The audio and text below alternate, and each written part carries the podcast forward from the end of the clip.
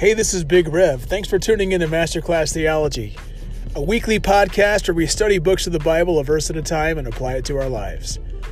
We hope you enjoyed today's episode. Let's rock.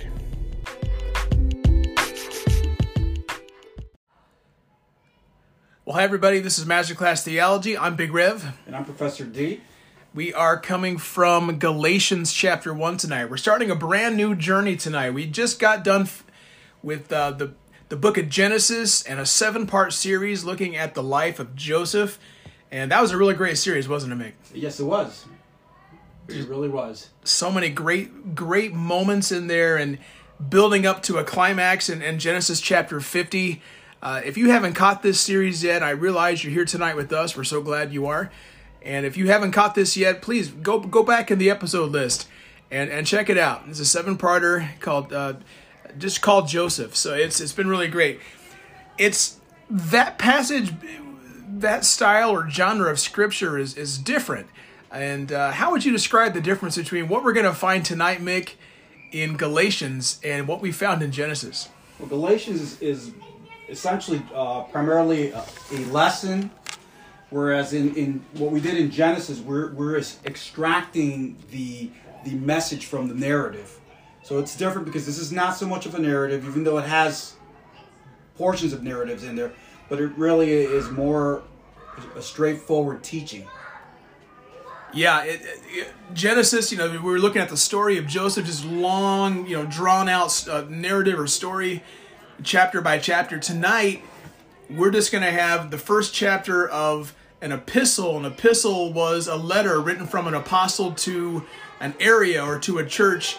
Churches in that area, and we have a wonderful children's ministry in the background, and it's, it's great stuff. Great stuff. All right, so we are going to be in Galatians chapter one.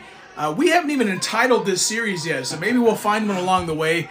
We are going to spend some time doing some wonderful biblical theology uh, through these New Testament epistles. We're going to start in Galatians, and we're going to go right to Ephesians and Philippians and Colossians. Then we're going to be in First and Second Thessalonians. It's going to be a great journey. It's going to take us from now to the end of the summer.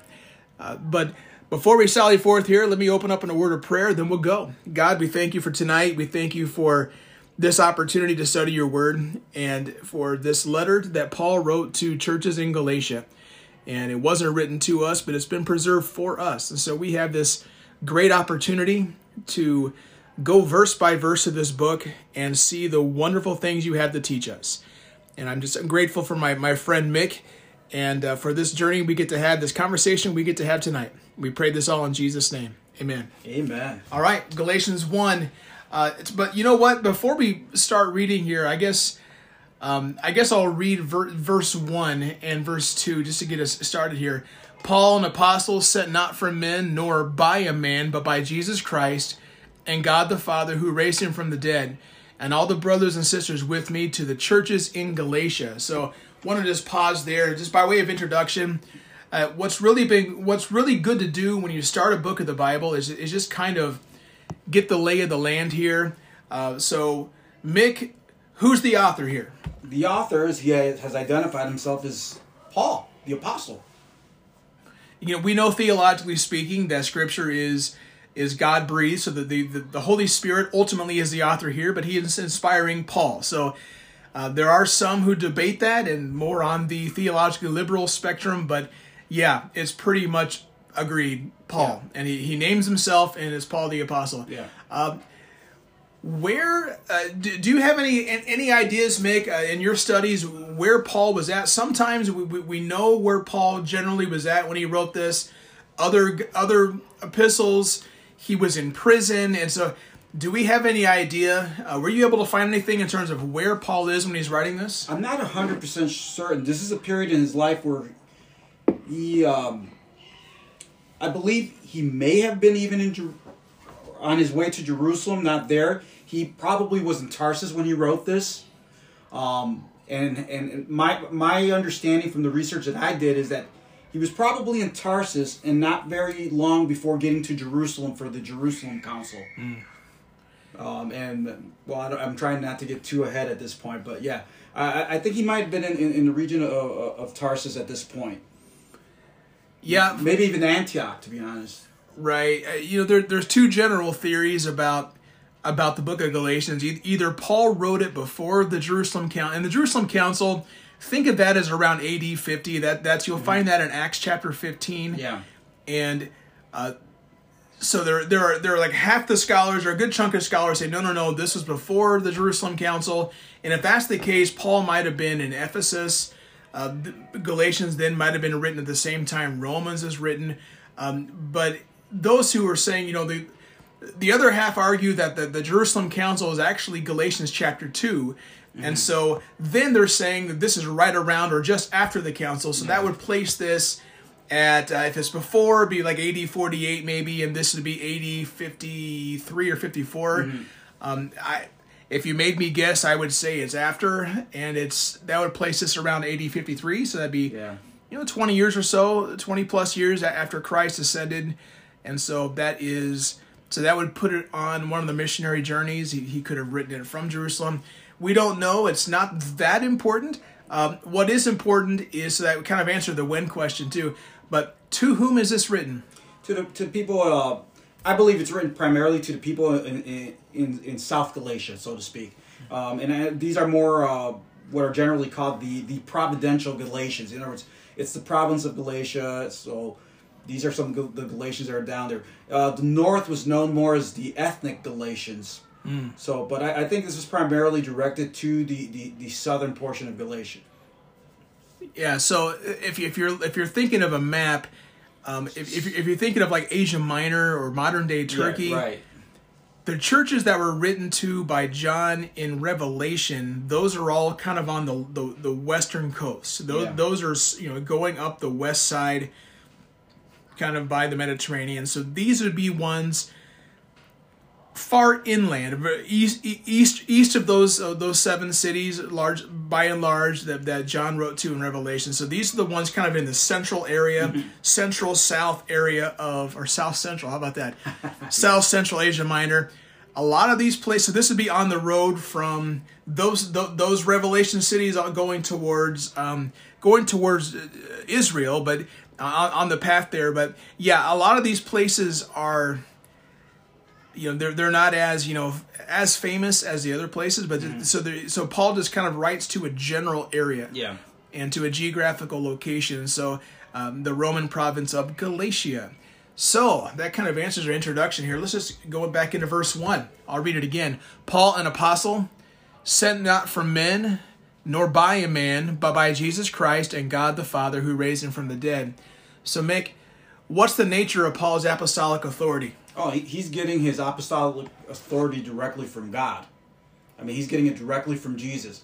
You know, uh, for, for most of us familiar with the story of, of Paul, we we know that he is known formally as Saul of Tarsus. He was on the road to Damascus uh, on a mission that he perceived was from God, only to realize that he was actually going against God, and Jesus confronted him in a very uh, spectacular and supernatural way. This is the resurrected Jesus confronting him. But unlike the original apostles, he's seen the glorified Jesus right off the bat. Yeah, that would be the risen, exalted, and ascended Lord. He says he was he'd already ascended to heaven at that point. That was Acts one, right around that time, and this is later on. Yeah. So so so, uh, as a great point there, Mick, about you know who, who I mean, you agree with Paul that it was Jesus himself. So that that by the way is anyone who calls himself an apostle. The early church looked at it as you had to be directly commissioned. The word apostle is apostolos, which means mm-hmm. a sent one. And it was like a, a, a messenger firmly commissioned by a king or by a ruler to speak in their name. And so the early church recognized apostles Yes. as somebody that Jesus literally commissioned. So the only way Paul could call himself an apostolos is if he had and be accepted by the church was if Jesus himself had done. So that was why it was integral in the Yeah. book of Acts that Yeah. Jesus actually literally did.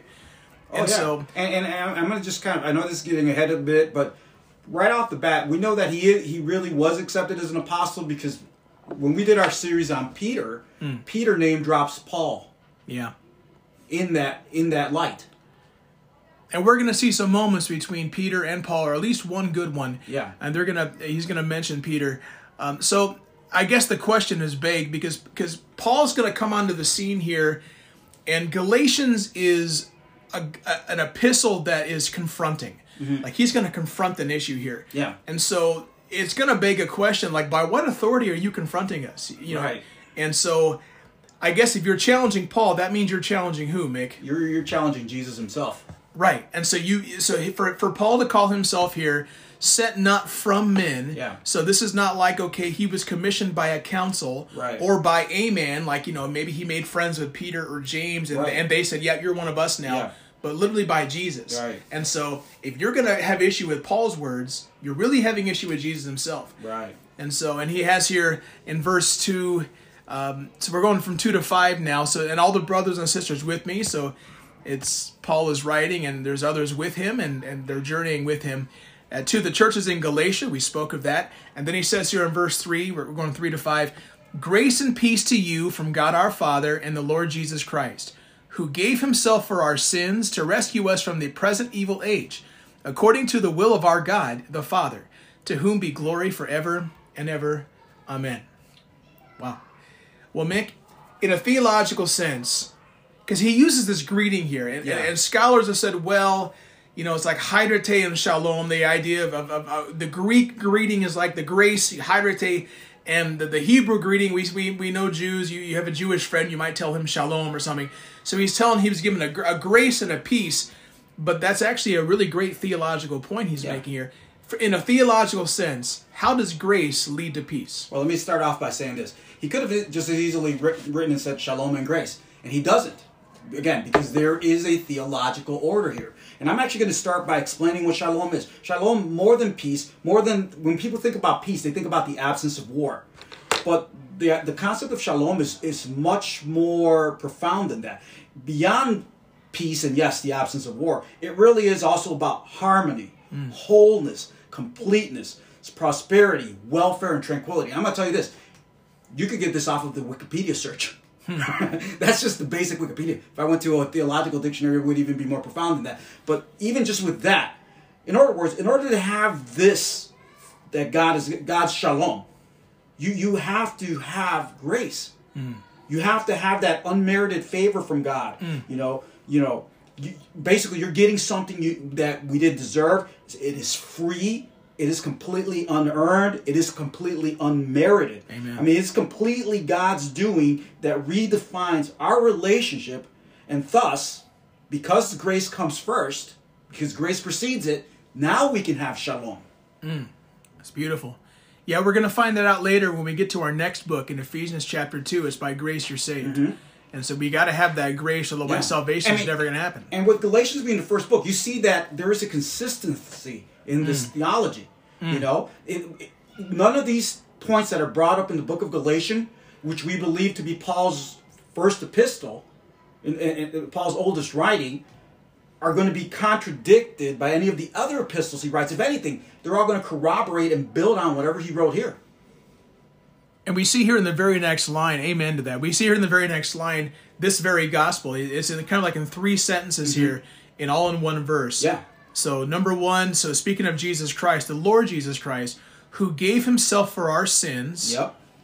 to rescue us from the present evil age, according to the will of our God and Father, to whom be glory forever and ever. So, in what three ways does Paul unpack the gospel here, Professor D? Well, three ways that, that, that he unpacks the Gospels. First of all, he makes it clear that that it that, that the cross, the message of the cross, is, the centerpiece of all of this. You know, we cannot ignore the cross of Jesus. The cross of Jesus is essential to the gospel. That substitutionary atonement uh, that that of Jesus. I mean, we can't do without it, and it's huge because it, it shows you that we are saved by grace through faith.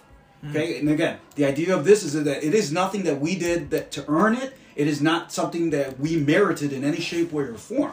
You know, and and, and the, the third thing is that that the gospel also empowers us believers, um, to to be saved this very moment. We're saved right now. It's not our salvation is not something yet to come. Our salvation is right here, right now, because of everything Jesus did already. In fact, in fact, theologians would, would even call it not just substitutionary atonement, but it's, it's, a, it's a big word here. But you're, you're, you're listening to Masterclass Theology, so at times we get big, big theological words. penal substitutionary Yes. atonement. So the idea that that Jesus actually died not only in place of sinners and, and accomplishing atonement, but was actually punished in our place. Yeah. Like there was something that he received a punishment and he bore God's wrath in our place. So there was not just a substitute, but actually a substitute of with a penalty involved. Yeah. And that he bore a penalty. Any other thoughts on the uh, as the gospel's unpacked in verse four and, and verse five? Oh, All right, the, the three things here. Yeah. I, I, I kind of interrupted your flow there. Right, well, that, that was it. Basically, the, the substitutionary cross, which is the heart of the gospel, that we are saved by grace. Again, the idea that it has nothing to do with us, our salvation, other than we are the recipients of it. And that the gospel allows for us to, to have that shalom that we were talking about earlier with God right now. Right now, anyone who has, has placed their trust in Jesus, right now we are in a state of shalom with God, mm. in spite of the fact that we still wrestle with sins. You know, and I, I like the way that somebody once put it. We're not sinless, but as a result of this relationship, of this dynamic, we sin less. Awesome. And I really like in verse five the reminder that because we have this we have this peace between God and this peace, God giving us grace, extending Mm-hmm. Yeah. to us grace, and accomplishing our peace.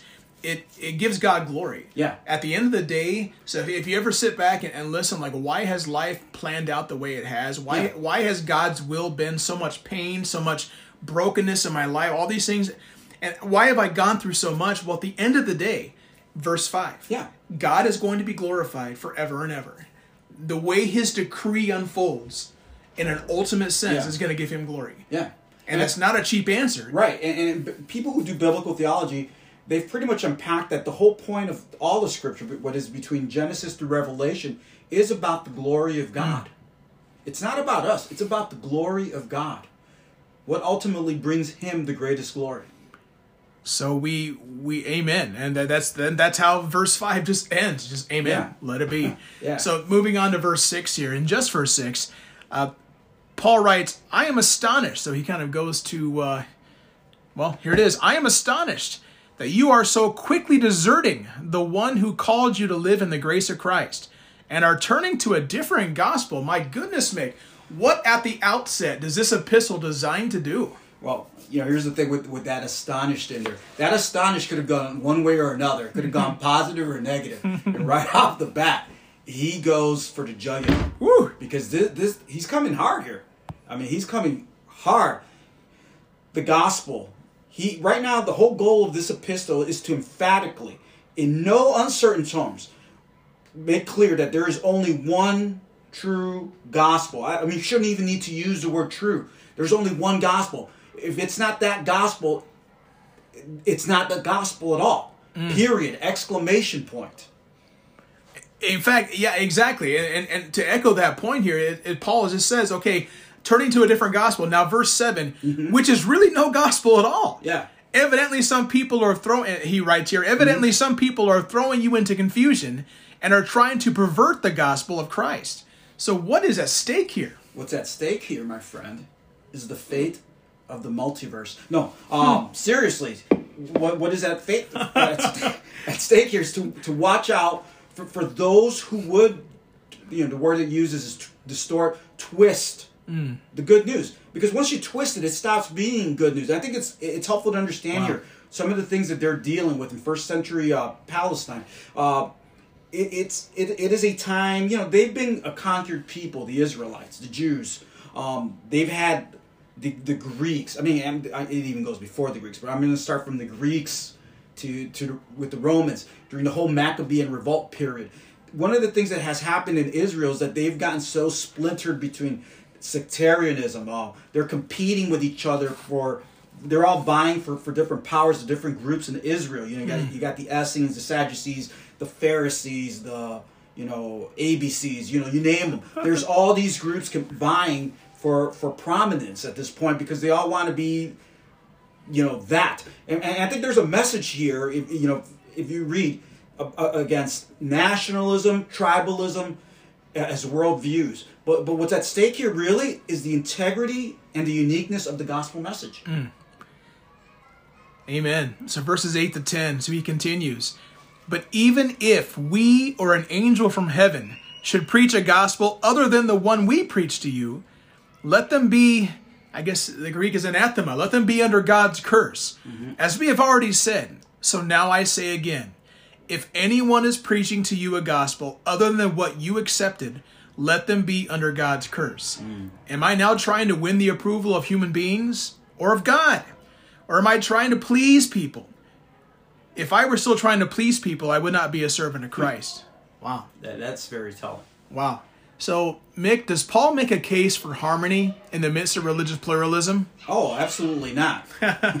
no. You would say, what? No. He, not when it's dangerous like this. You can't. You can't compromise something like this. You can't harmonize A and not A. Right. I mean, those are opposites. You- You know, I mean, you can compromise things like taste great and less filling, but you, you can't do that with the gospel. right? Yeah, you know what? And I, I'm not I'm not intending to pick on any other quasi Christian faiths out there, but there's at least one big one that claims that an angel came down and spoke different Ah, gospels. yes. And that just happens to literally be called out here. And even if we or an angel from heaven should preach a gospel. So I'm just saying. Mm-hmm. I mean, I like the fact that he's, he's including himself in this. Yeah. He says, if I come back to you with a different line, right? may I be damned. Yeah, exactly. Uh, may I be under God's curse? I mean, And by, by, by bringing in the angels, I mean, basically he's making it clear that it doesn't matter who it's from. Because he'll say, okay, well, you may consider me a small fry. Okay, we consider angels a big deal. And especially in the first century, they, they had a high regard of angels. Don't believe me? Look at the book of Hebrews. There's a reason why there's that big big section there about angels. Angels were a, a very big deal. So he's saying, even if an angel comes, I mean, this is a big deal. from the throne of God Himself. Yeah. Yeah. I mean, and an angel is the one, you know, John, the apostle John was caught up in a vision. He would start speaking, angels were leading him Mm-hmm. Yeah. along, you know? Yeah. I mean, yeah. So if you hear any other gospel, it, it ain't the gospel anymore. Yeah. And that's just, yeah, this is this is huge. So I, I th- thank you for that that strong answer to, to of an of an answer being no. We, we can't harmonize when it comes to cardinal issues. You can't harmonize. No, you can't. There's no, um, well, what kinds of compromises are the inevitable result of tolerance, Mick? ultimately it's a denial for the need of, of, of god himself as our sole savior um, it, it's false and, and we have no real sense of eternal security then hmm. because all of a sudden now it, if it depends on other things and we know that everything else in life is so so unreliable i needed to depend on god he's the only reliable person out there you know temptation is to say thing but i don't, I don't want to ever call god a thing you know Yeah. he's the only reliable person. Nothing and no one is reliable like God is. Yeah, I- think verse 10 really gets at a hard issue because there's a number of us listening to this podcast right now who are tempted to compromise in order to not make waves in our families, in order to maybe please other people. Yeah. And and he literally puts it out here. Yeah. Am I trying to win the approval of human beings or God? Yeah. I mean, and that that seems like a, a silly question. Well, of course I'm trying to win God's approval. It's like I picture like all the world's a stage and I'm but the actor. If I'm on mm-hmm. stage acting, then yeah, God's in the audience. He's the only one in the audience, mm-hmm. not other people. So if, if I'm trying to win the approval of other people, I may just compromise my convictions mm-hmm. because I don't want to appear as I don't know intolerant or uncaring Yeah. or I don't know people will just whatever name or label they want to put me in a box. It's like, but no, he's not trying. It's like the the compassionate Christian. Our our society tells us that the compassionate Christian must compromise convictions. A lot of c words there. Yeah. But there's nothing to compromise here. No. It, it's it's either you're preaching the gospel or you're not preaching the gospel. Yeah. It- there's just no It's either good news or it's not. yeah. And, and and the good news is that I'm a sinner and I have no answer for myself. That's actually the bad news. But the good news is, is that, is that in Christ there's there's now grace. Yeah. God's provided that answer. So if if in, if in any way I am my own answer, or any of my works or any of the righteousness I can do can accomplish this, it's not the good news of grace anymore. Right. And I think that's going to be part of the tension here today. Right. And so And, yeah, Look, it goes back to the cross of Jesus. I need the cross of Jesus. Mm-hmm. Nothing but the cross of Jesus. You know, the, the, song goes, nothing but the blood of Jesus, but the blood blood was shed on that cross. Mm. Nothing but the blood of Jesus. Nothing but the cross of Jesus. And so I wanted to kind of put it, give give Professor D a chance to catch his breath for a second. I, I wanted to give kind of a brief segue because if we look at, we're going to look at verses 11, 11 and 12 here in a couple seconds, and Paul's going to use language he's used before. I mean, he, he, there's a similarity here with uh, in First Corinthians around chapter 15. Paul's going to say the similar thing um, that I've received something, I'm going to give it to you. Mm-hmm. And we have we have two churches in two extremes: the church in Corinth and here the church in Galatia. And the church in Corinth, their big issue was they were tempted to take something away from the gospel. And what they were tempted to take away from the gospel, you see in chapter 15, Paul reminds them that some of you are preaching that Jesus didn't rise from the dead. So mm-hmm. they're taking away the, the bodily resurrection of yeah. Jesus. Whether that was Greek Hellenistic philosophical thought meandering in there, I don't know. Corinth had its own issues and yeah. they were really full of themselves. But some of them are trying to take away something from the gospel. Yeah. And that's one extreme. The other extreme is something that we're going to see with the Galatian churches. Mm. They were wanting to add something to the gospel. Yeah. And in their case, we don't want to give too big of a spoiler alert. They were going to add elements of Judaism to the yes. gospel. That you got to basically embrace Moses to truly embrace Jesus. Yeah. And so the Galatian church was taking away the resurrection or attempted to, and Paul had to come in and say, hey, this is he had to uh, really affirm no jesus did rise from the dead and he appeared to cephas and he appeared to all these apostles and and so he appeared to how many hundreds or thousands and so and here the galatian church is the other extreme they want to add something to the yeah. gospel and in both cases yeah it's almost like they're, they're trying to hedge their bets here yeah and, and and that's just not biblical so 11 to 17, I want you to know, brothers and sisters, that the gospel I preached is not of human origin. I did not receive it from any man, nor was I taught it. Rather, I received it by revelation from Jesus Christ.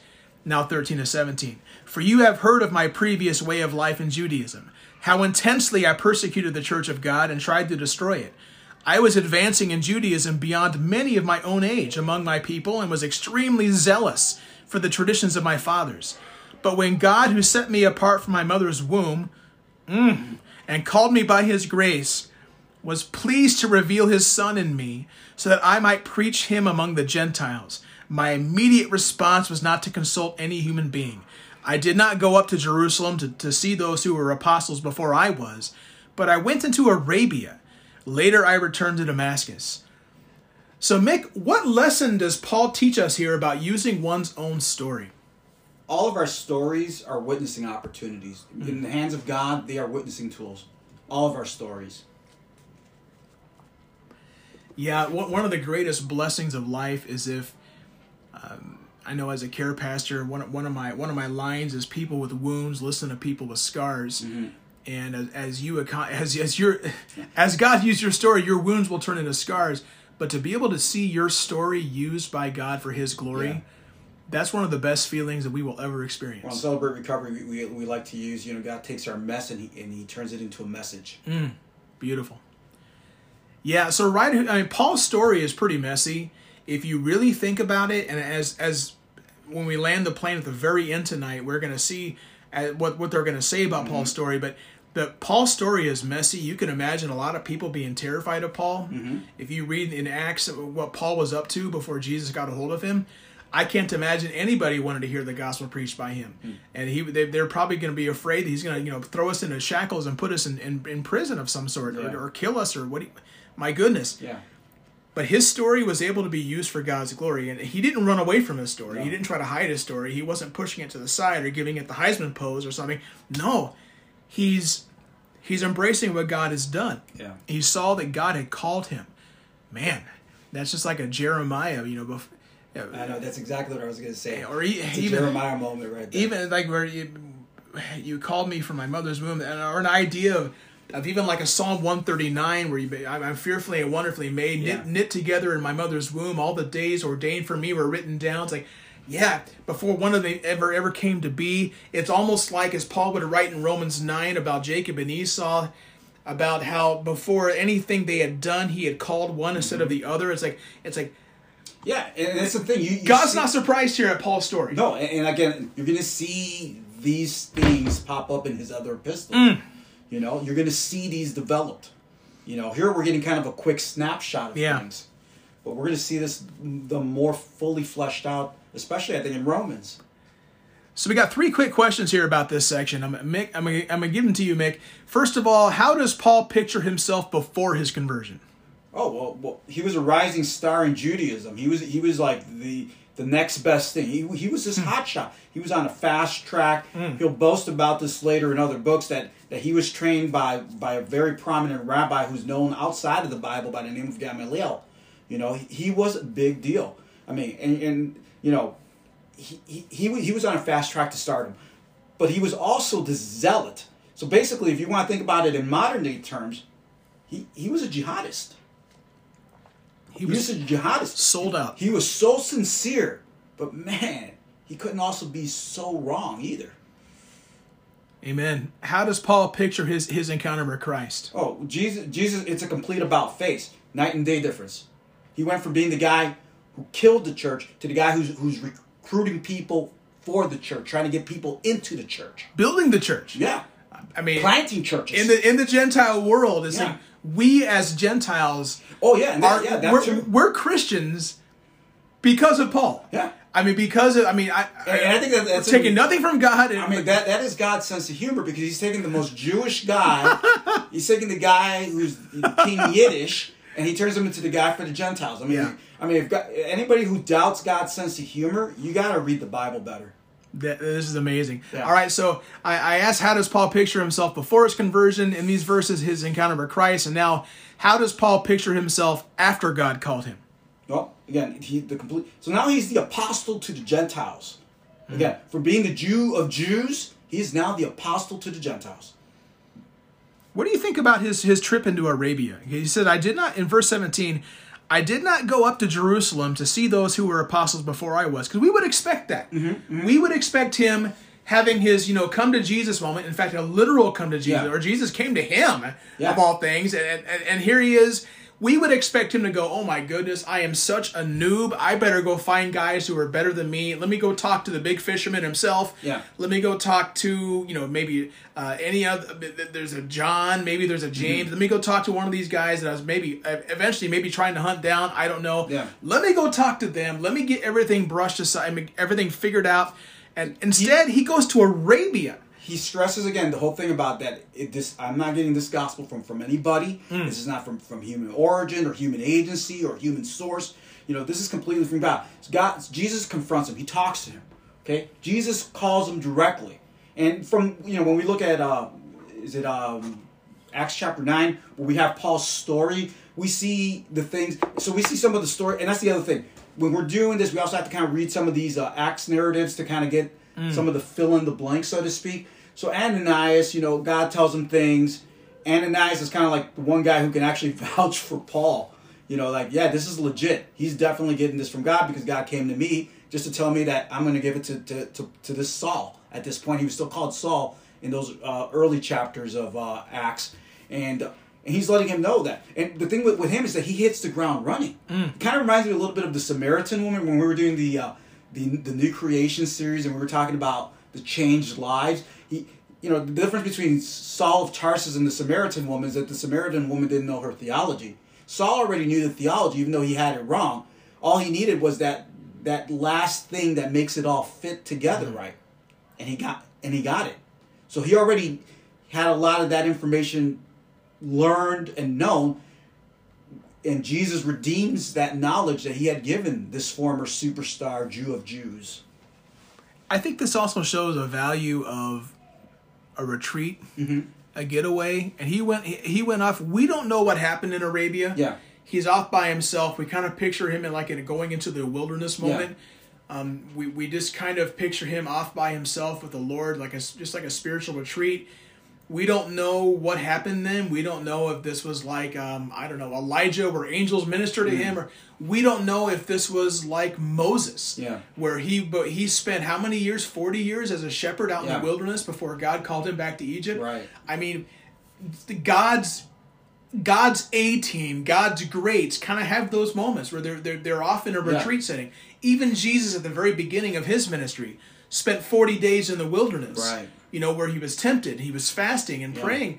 I mean, this is I see here a great value of you know what before anybody else speaks into me in my story and me in this gospel, I'm gonna get away with God and get- Mm-hmm. Yeah. just just go and have a retreat and just go and just be away. He just went by himself, and we don't really know more about that. But I think the one thing that's very clear is that God is, Jesus is already directly working with him. Mm. You know, so he makes the physical appearance to him in, in that ascended, glorious Mm. way, and we know simply by sheer virtue of the fact that he wrote twenty four percent of what is the New Testament, Mm. that God was already in communication with him. So it also stresses the fact that he didn't really need to consult with any of the other apostles per se and get their validation because he was getting it directly from Right. Jesus and God. if I was Paul, I realize I'm not, but how would I use my Arabian time? I think since I since I that would make me a former Pharisee, mm-hmm. I would then knowing the answer that I think now now that I know the answer, I think I would want to go figure out the mm-hmm. question. So I think if I was Paul at that time, I would go off into Arabia Yeah. and I would have every Old Testament scroll in my possession. Yeah. And I would then go and search the scriptures for three years. Yeah. And I would look for the Messiah. And I would see, okay, is this true? I know it's true because Jesus has spoken to Yeah. me. He's risen, so he's obviously God. So, okay, all these things they've been saying about the Christ, the Messiah, is true. But now I want to get for. So we, we, we later find Paul arguing in synagogues. We later find Paul debating people and debating fellow Mm-hmm. Yeah. Jews. All right, like, hold on here. And so I think this is a time for Paul to really get grounded in the Word and Yeah. grounded in the Christological sense of the Old Testament and really grounded in the grand narrative of Christ Yeah. and, and and especially as you know prophecy and then fulfillment. I think this would be a great opportunity by himself to do that. You, saying that kind of got me thinking about, you know, he was probably now, I got to sort what was actually the Tanakh from what was the Midrash of the time, Yeah, you know? And yeah, sort all that stuff out. get off by himself, go out and you know uh, like a hermit and just go study. Yeah. And I think that would be that, that, from some of us listening to that sounds like a dream. Yeah. To get off and just go you go go tackle your stack of un, unread books that you want to read. Um, yeah, but then later he returned to Damascus. So back to he probably could have checked in with Ananias again, Mm-hmm. the the original one who God used to open up his eyes. All right, well that that's that's great stuff here, man. Yeah. All right, eighteen to twenty four. We're gonna bring this home. Then after three years, so evidently this Arabia plus Damascus, because he says later I returned to Damascus. Then after three years, so it took him three years, I went up to Jerusalem to get acquainted with Cephas, and the Cephas is is that's like Kepha is the Aramaic term for Peter, mm-hmm. and and stayed with him for fifteen days. I like how specific he was there. Yeah. he's like I'm not staying with him for a you know a, a, a summer. You know. Yeah. Okay, I saw none of the other apostles, but only James, the Lord's brother, and we, we know him from the, the epistle written with his mm-hmm. name, James. Okay, the Lord's brother. I assure you before God that what I am writing to you is no lies. It's almost like he's giving a vow here. Okay, then I went to Syria and Cilicia. So these would be Cilicia would be the Roman province just east of Galatia. I was personally unknown to the churches of Judea that are in Christ. They only heard the report. The man who formerly persecuted us is now preaching the faith he once tried to destroy. Yeah. Wow, that's a tombstone line right there. Yep. And they praise God because of me. Wow.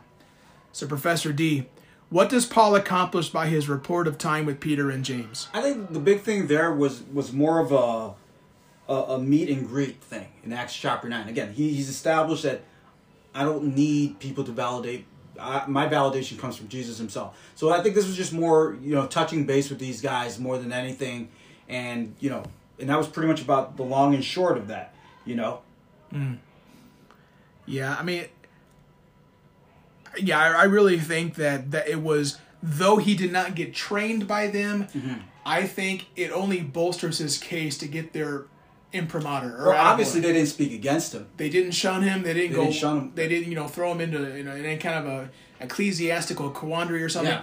I mean, it, it, it only works well for Paul to not so much get them on his side, but to be you know kind of like we're all going to be running together at this Mm-hmm. Yeah. point, and then only it's. But n- not going there immediately, Yeah. as in, okay, did I do okay? You know, my Yeah. brothers, would you tell me what I did wrong? No, he went there eventually, but I think it's good for him, and I think he he accomplishes some good harmony there Yeah. even though uh, the good kind of harmony, not the harmony we're harmonizing with, you know, with, with Not musical. yeah.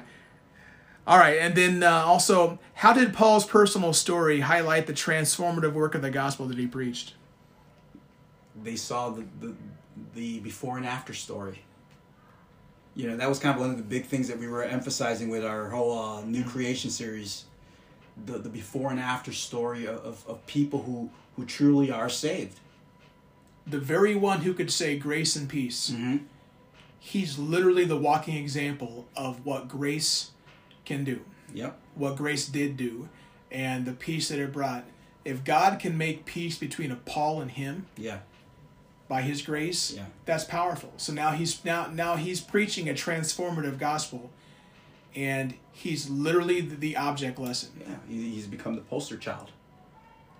of what he's preaching. Mm-hmm. So there, there's the, the hypocrite doesn't practice what he preaches. No. Paul literally lives what he preaches. Yeah. He, he he is the the going example. People look at him and go, "Well, dang." Especially if they if they were if they were Jewish Christians listening to him, they would want to support that ministry. They'd want to come along that ministry. They'd want to agree with him, you know, and, and you know and listen to him and be encouraged and edified by him because he is literally living that transformative life that the gospel brings. Yeah. Well, what a great first chapter. So much to unpack here. And Mick, I want to give you an opportunity. You, you go ahead and land the plane first here. Uh, Any concluding thoughts with Galatians chapter 1? What do you want our listeners to bring home, especially? I mean, the big thing is that we can't compromise the gospel message. You know, I'm not. I'm not even going to put my, my, my two cents in there. I'm, I'm going to let let the, the, the, the text speak for itself. We can't compromise the gospel message. If, if you're getting a, a different message, you know, big damn there, big damn. You mm-hmm. know, we have to stick to what what the gospel is, and we have to always keep it centered on God and Christ. It's about what God and Jesus have done in our lives. It's about His salvation for us. Mm-hmm. You know, and I think that I- that is that is key for for everything else that follows in in in the walk of a Christian because it, it's the difference between the human perspective versus God's perspective on things, and we need God's perspective on things, not our own. And the easiest ways to compromise would be, be to do those extremes we talked about, adding Yeah. something or taking something away. Or, um, and, and the motivation of that is I want to please man rather than pleasing Right. God. And when we when, when we when we try to please others before God, what we're really doing is making an idol out of the fear of man. Right. We're really saying I really fear my friends or coworkers their opinion of me more than I have a healthy fear of God. Yeah. And yeah, that, don't compromise. There's a lot at stake here, isn't there, Mick? Yeah. Yeah, and for me, I, I just I didn't really have anything coming into this how to land the plane. There's just so much here. I just I really love I really love this idea. It means a lot to me.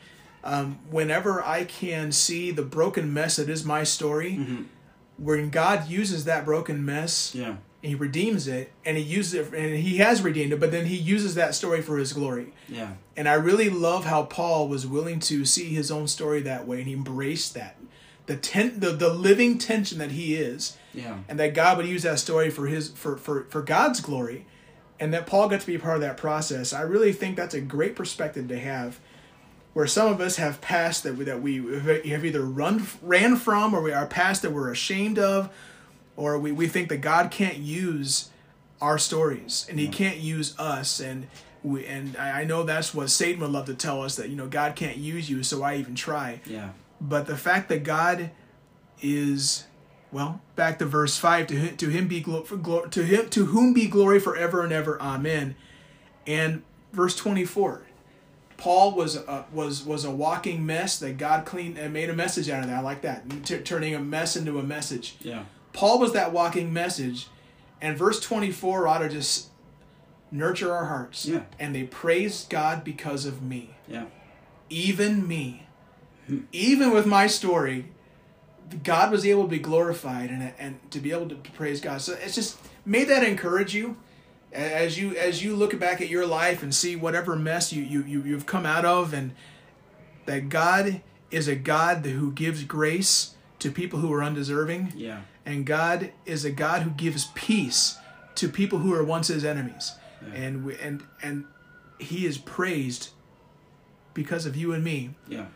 When we don't compromise. Right. When we live what God uh, God's gospel, we preach God's gospel, we live God's gospel, and when we stay true to God. And he is praised because of us. What a great first chapter, and I'm so glad to be here with you. Uh, join us next week for chapter for our next section of, of Galatians. And as always, this is Big Rev. This is Professor D. God bless and have a good night. And amen.